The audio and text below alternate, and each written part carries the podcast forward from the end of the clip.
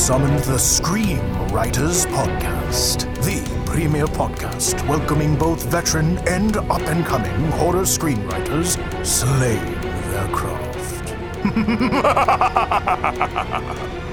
and now, your hosts, Ariel Relaford and Patrick Mediate. Welcome to the Scream Writers Podcast. I'm Patrick Mediate, and I am joined by the irreplaceable Ariel Relaford. Hello. Did you see the in our inbox the message from let's call them mystery manager listening to the show and just loved the show and it was just great to get that kind of feedback and it's really cool and encouraging that the mission we're setting out to uh, accomplish in bringing to the forefront new exciting horror writers is getting attention of managers. That's that's exciting to me. Yes, I saw that too, and I was like, "Oh my goodness, this is happening! It's working." Yeah, it's So truly I'm- working. I'm so happy. Maybe it could lead to something really exciting where we're a sounding ground for new writers to get discovered. If if we Yeah. do that, at least that, I think our mission is accomplished. Yeah, I agree. So I've been thinking a lot about the process of writing a screenplay and it's so personal to every single screenwriter that I talk to. Everyone has their own way of going about starting into a screenplay and getting to that initial first draft stage. What's your process? Oh goodness, a lot of thinking about it and not actually writing. I think a lot of writers can agree with that one because a big part of the process is thinking and fleshing out everything in your head before you can even create an outline. But some people can just do it. I can't. I have to create a log line first, figure out what the characters sort of want, and then create an outline from there. Yeah, like Lisa on the last show, she just dives right into it.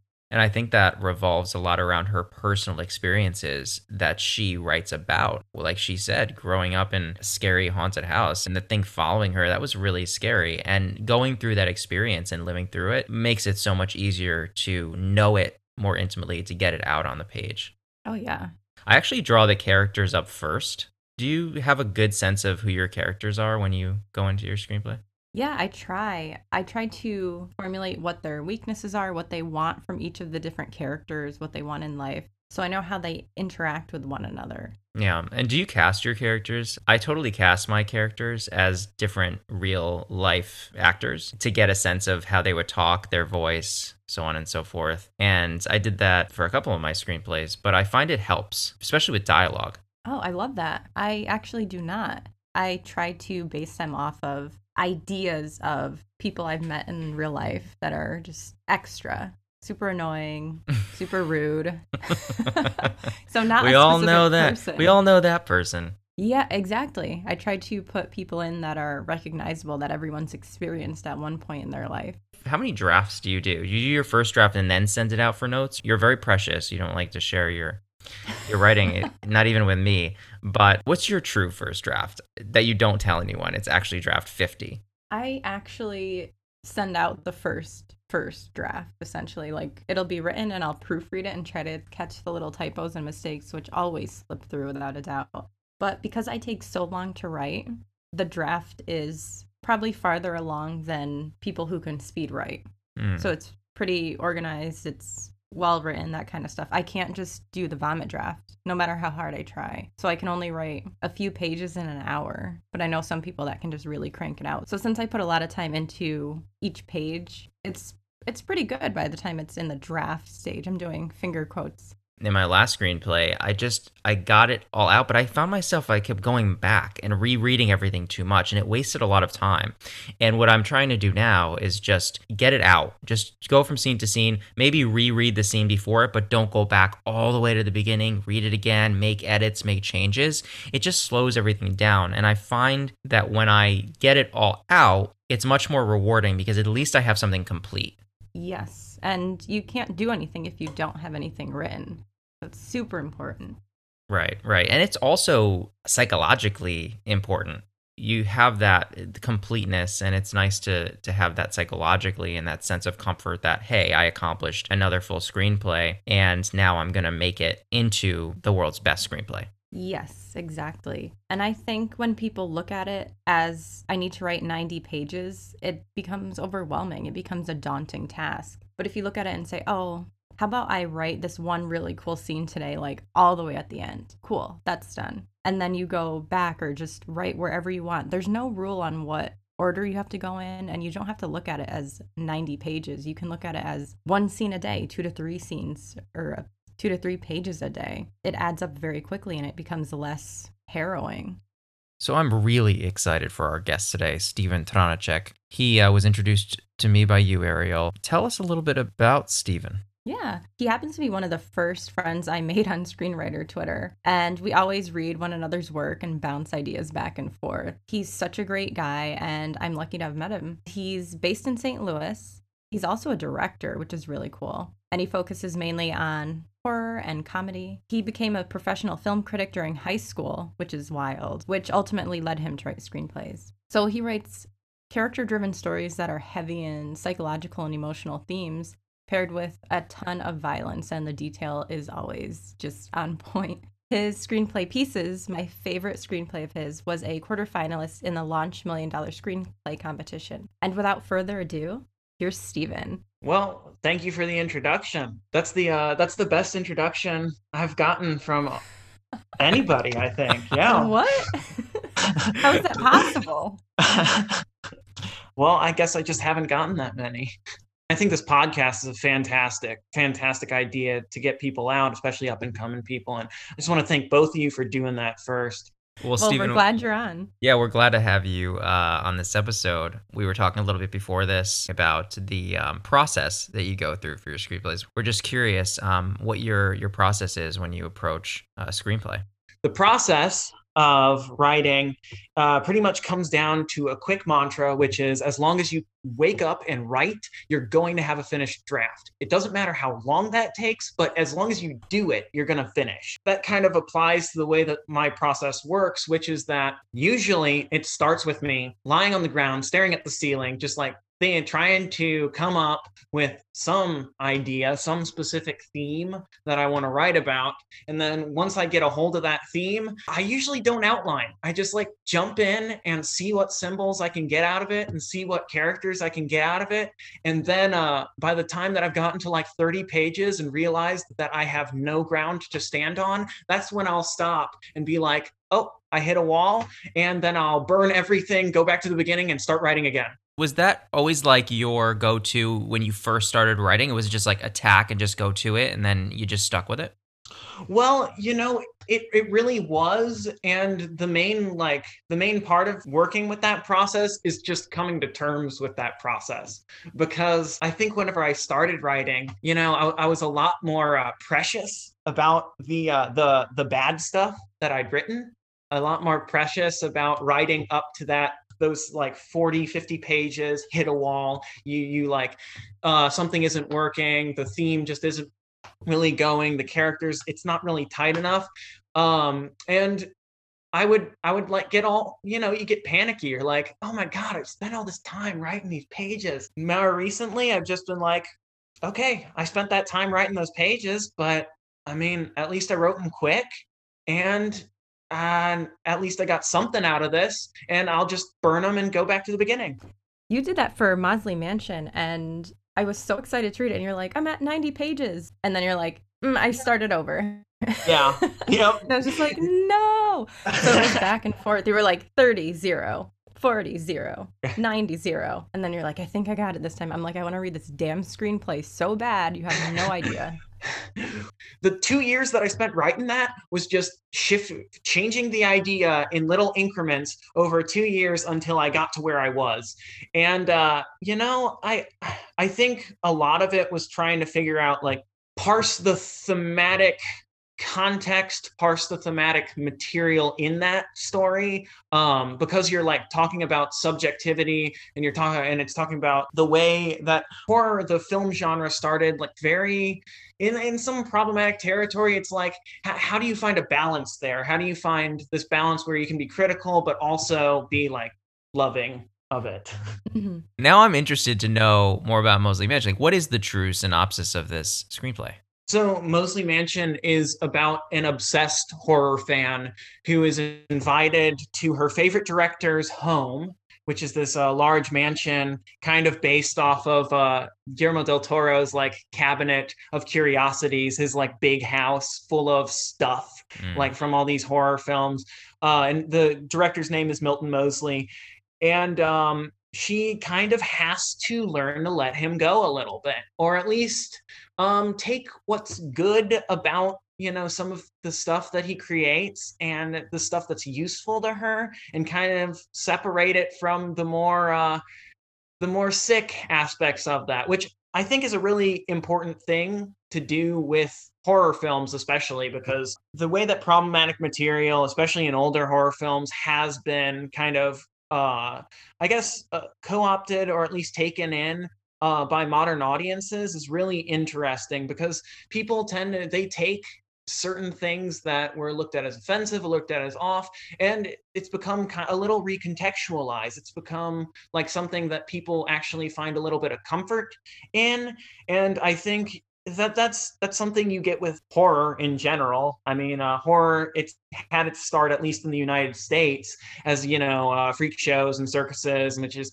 of course a little ableist or so. And you kind of have to take these these pieces of um, historical context. You have to take these pieces of like how this stuff has evolved through history, how horror has evolved, and kind of figure out a way to concoct them into something that's interesting, but also says something or progresses the genre or pushes it forward a little bit. Yeah, that's interesting you say that. When I approach a horror screenplay, I'm really a cold open kind of guy. And it's interesting that different horror writers have different structures for their uh, screenplays. But I think the cold open has really made this I don't even know if it's a comeback, but it, it, it's it's so prevalent now in horror films. It's almost like the the formula because you see it in so many horror films and successful horror films across the board. What are your thoughts on cold opens? Do you utilize them in your screenplays or do you choose a different approach?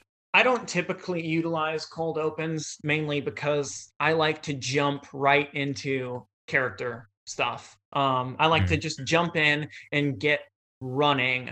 Um, and my screenplays are usually on a little bit on the shorter side and it's mainly because through that process of going over and over and over again you eventually like are like what do i need and what do i don't need and you get to the point where this thing is just like written down to the bone where it's like okay, I've, I've kind of gotten rid of most of what I don't need, but kept a little bit of it just to give us a fuller feeling. That being said, I, I think there's great cold opens in a lot of horror films. I think The Ring has a great cold open. I think, of course, you know, Halloween has a fantastic cold open. As a screenwriter, you really just have to take the tools that are given to you, take the different ideas and structures, and just figure out a way to put them together into something that means something to you and hopefully will mean something to other people. So, Stephen, you're currently in the process of getting your master's in film, correct? Um, actually, I am currently in the process of finishing up my undergraduate in oh, okay. film. Um, I am 21, so I am like just barely rolling into the end of college here.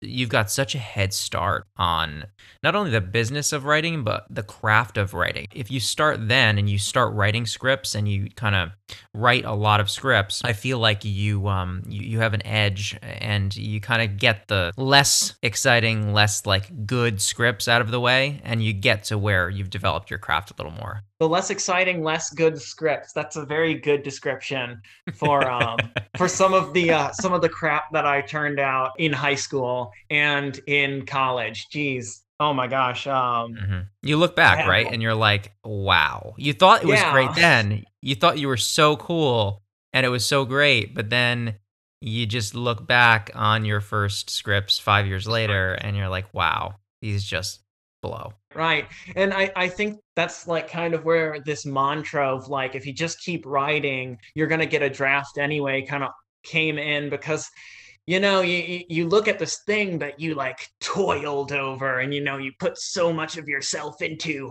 and you're like oh god that's awful um and then and you're like okay well uh maybe i should just stop yeah, well, I don't want to say necessarily stop caring as much. I want to say don't let this like bulldoze you or whatever. Like have a good time with it. Enjoying the process is what's going to be what matters because once you're done with it, I mean, who's happy with their own work like that, that's my way of looking at it like you have to enjoy the process of getting it done and once it's done it, it is what it is it's about the journey not the destination right yeah it's it about is. the journey not the destination and you've already been kicking butt and taking names along the way rumor has it you've been co-writing a super secret project with a super secret someone and Ooh. i was wondering if you could tell us a little bit about it um. Well. Yeah. D- nobody's know, listening. Nobody's listening. So it'll remain super secret. Well, you know, it it it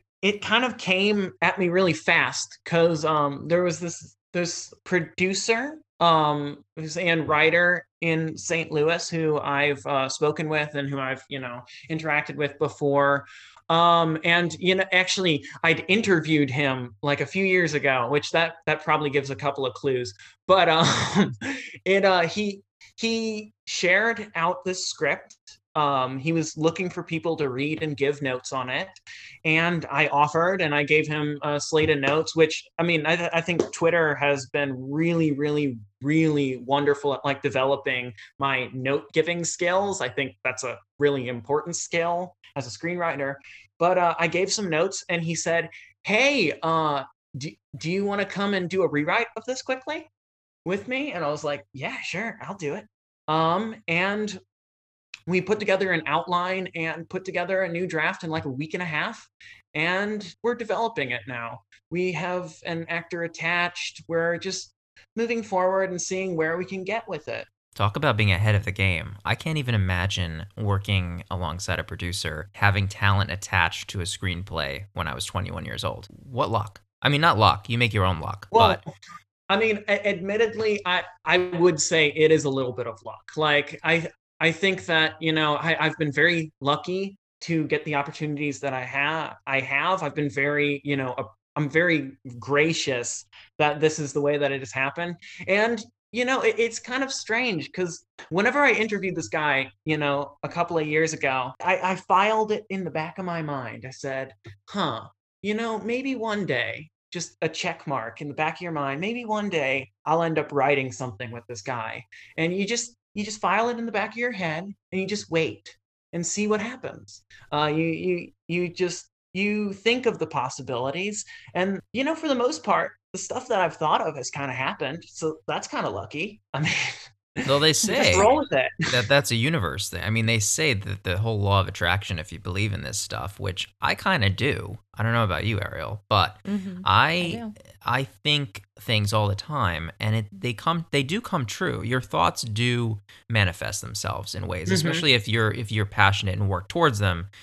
They certainly do. Yeah, I it, it, it kind of happened with the film criticism stuff that I've done. You know, you just think, oh, I'm going to get here in a couple of years and we'll see how that goes. And then it happens again and again and again. And it's really, I think it becomes really affirming, especially whenever you keep writing and keep getting some type of opportunity that you're able to do those things. That's it's just one.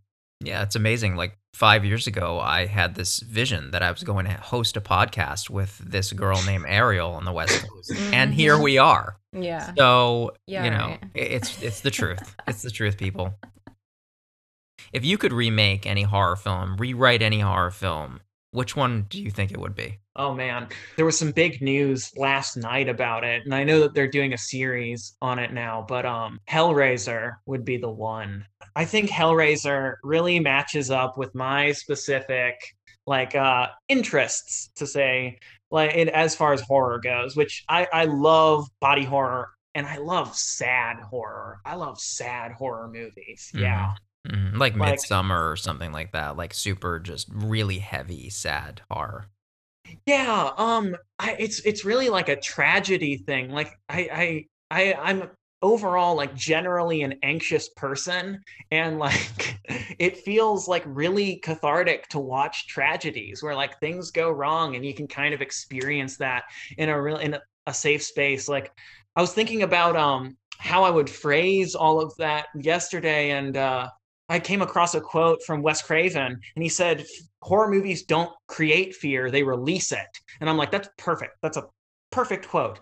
Um, because I, I love horror movies because they release these like these bad emotions. They release all this stuff that you're carrying around. Like, um, I think one of the reasons why I kind of gravitate towards sad horror movies, the the the horror film that got me into horror movies is uh and this is kind of a horror film, but is uh, Neil Gaiman's Coraline. Uh, that's that's the big one. I was like nine years old. We saw that in theaters, and it was so sad. Like the three kids trapped in the mirror, and I was like, "Oh my god, that's so sad!" And I feel so much, and I want to do that. Yeah, and it definitely shows in your screenplays. Well, like you, just make them suffer every step of the way, and I'm like, oh my goodness, can these people have a break? And you're like, no. a sign of happiness, We are gonna move that away. I mean, I, I don't necessarily hate anyone in my movies. Uh, I think they are just terribly sad people who are making terribly sad mistakes.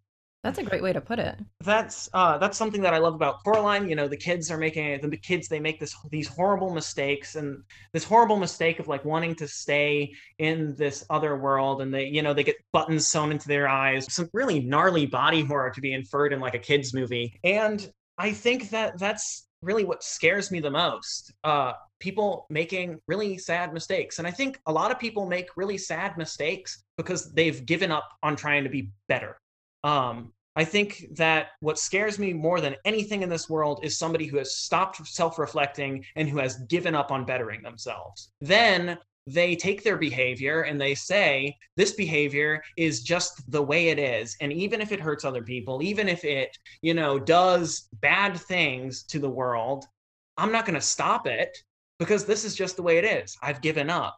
Uh, that's horrifying to me. That is the scariest thing in the world to me.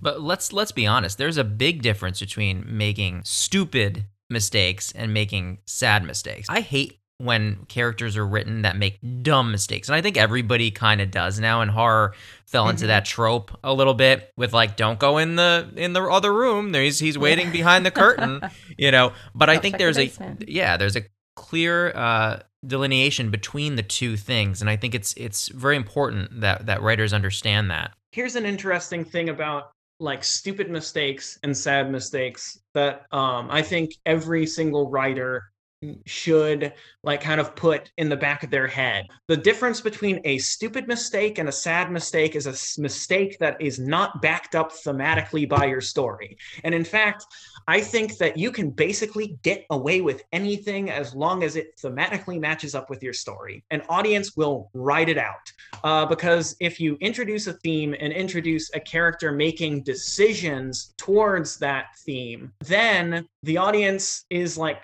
wrapped up enough in that theme and the story that they can buy anything. I think that stupid mistakes in films, whenever we see them, are usually a symptom of that character making a decision that doesn't really match up thematically with their place in the story. You have to do a lot of legwork to build in okay, this is a character who makes decisions that instead of facing the problem that he has, he makes a decision instead to uh, to externalize that problem, and either that hurts him or hurts other people. Because that theme has been set up, because that has been established, and the character operates within that logic, even if that logic isn't real world logic, uh, then therefore it's more of a sad decision than a stupid decision. Yeah, but I think that gets at a deeper message. Make sure you spend time developing your characters and your characters' motivations before diving in. Um, you know, to to the screenplay. You must know your characters pretty right. well beforehand, and at least draw them up. So whenever I kind of started writing, I would usually put this down on paper in like two seconds and then start writing. But now it's kind of something that I just automatically check off the boxes in my head and just start writing. Um, if anybody has read Anatomy of a Story by John Truby, he uh, he talks about how you can really build a rich character web in a script. Uh, is you take the theme that you have, you take a four square and you figure out four characters that all have different relations to that theme. Uh, and that way you can build like a rich tapestry of what this film is about, what how these characters are going to act. And I think that's a really good exercise. That's an excellent exercise. Um, I think most like movies that feel like they haven't really hit you, the reason is because they haven't built that tapestry. They haven't shown you a rich view of what they're trying to talk about. Yeah, and this explains why your characters are always so good and so fleshed out and realistic. And that's something I struggle with. And you always give me notes, and I'm like, oh, that makes sense. And you just craft such, they're not perfect, but they are perfectly real. Well, thank you. Thank you. So you recently had a reading for pieces. What was that like? And did you learn anything new as a screenwriter or a director? You know, I, I think the reading went really well. I I love the actors that we worked with. Um, I'm gonna get a couple of them back for a reading of Mosley Mansion soon, uh, just because I think that these Twitter table reads are a really useful tool. Uh, it gives you for just a recorded version of your drama, it kind of gives you an idea of, oh, this is working, this is not working. Maybe go back in here and reiterate this like a little bit just to uh, give the audience a little bit more of a clue what's going on. Yeah, I, I, I think it went really well. Hey, uh, Stephen, I'm going to ask you a question because now I'm super interested, given your taste in films. I'm curious, and we ask this of all of our guests what scares you? Like, I, I don't tend to find spiders or gore or anything like that terribly scary. I just find somebody who is actively giving into behaviors that are damaging to both themselves and the people around them to be awful. I think that is terrifying to me because somebody who's caught in a cycle like that, I mean, they're not going to get better. And if they accept that cycle, they're just going to keep hurting people and that's that's the worst thing. That's that's horrible. I think Stephen that you have a bright future ahead of you as a screenwriter. I think you are well ahead of where I was at your time. Um, and I think that's really exciting that you're an, a truly up and coming screenwriter that has so much ahead of you um, and so many years to really develop your craft. I think that's really special. Um, and I think we're going to see big things coming out of you. And I think in five to 10 years, uh, we're going to, we're going to see Hellraiser 45 and you're going to be the, the writer and director of it. And we're going to say, we had him on the show. Well, thank you. Thank you so much. I, uh, I'm, I'm, I'm hoping it goes well. I mean, at this point, I'm at a point where I'm like, I'm going to make it happen. That's, that's it. I'm gonna make it happen. And sure, that might be a little naive or so. I just don't see it not happening. And I, I don't mean to say that in like a cocky way or so. I just mean to say, this is what I really want to do with my life. That's it. Where can people find you, Stephen, on the social nets, on the internet, on the interweb? Well, they can find me on Twitter at um at uh, well, if you type in my name, Stephen T R O N I C E K. You're gonna find me because nobody has my name, but uh, and that's a Stephen with a P H. And you can find me on a website, which you can find on the Twitter. Uh, on my Twitter account, it's a Wix site. I'm uh, I'm one of the things about being young is that you have to keep learning stuff. So, like, I spend so much time writing, I don't think about putting together websites very well. So, someone on the show will reach out. If anybody is a web designer and would like to help Stephen out, please come forward, shoot us a message. Thank you for joining us today. This was so much fun, and I'm so glad I finally got to talk to you. Yeah, thank you Yeah. so much for coming on the show, Stephen. absolutely. Thank you for having me. And thank you again for, you know, hosting the Screenwriters podcast. It's just such a great source for people. Of course, thank you. That was super cool having Stephen on the show. He's just great and amazing to listen to. And he's so young, and it's so awesome to see someone with so much of a future ahead of him. Thank you for introducing me to him, Ariel, because you've Oh, known yeah. him for quite some time. I'm glad you two met. Yeah, for sure. Next week, we have a really super special guest on the show. I'm really excited to interview them coming up and uh, have you listen to what they have to say. Ariel introduced me to them as well, and it's going to be a super exciting time. So tune in to that next week. Don't forget to check out our sponsor. They do our amazing artwork for our show. Um, they they were gracious enough to do that, and they also do horror art on things like knives. Knives are like their go-to. They're 1428 Street. If you head over to Facebook, 1428 ST. Whitney over there is just incredible. She's doing some special art knives for the show too that she's sending our way, so we can look out for that. I can't wait. And how can people find us on the social nets? Yes. If you like Twitter, you can find us on Scream Writers PC, Instagram Scream Writers Podcast, and on Facebook Scream Writers Podcast. And if you want to be on the show or have any questions, feel free to send us an email at info at screamwriterspodcast.com. Yeah, we hope to hear from you. Until next week, keep writing. And stay scared.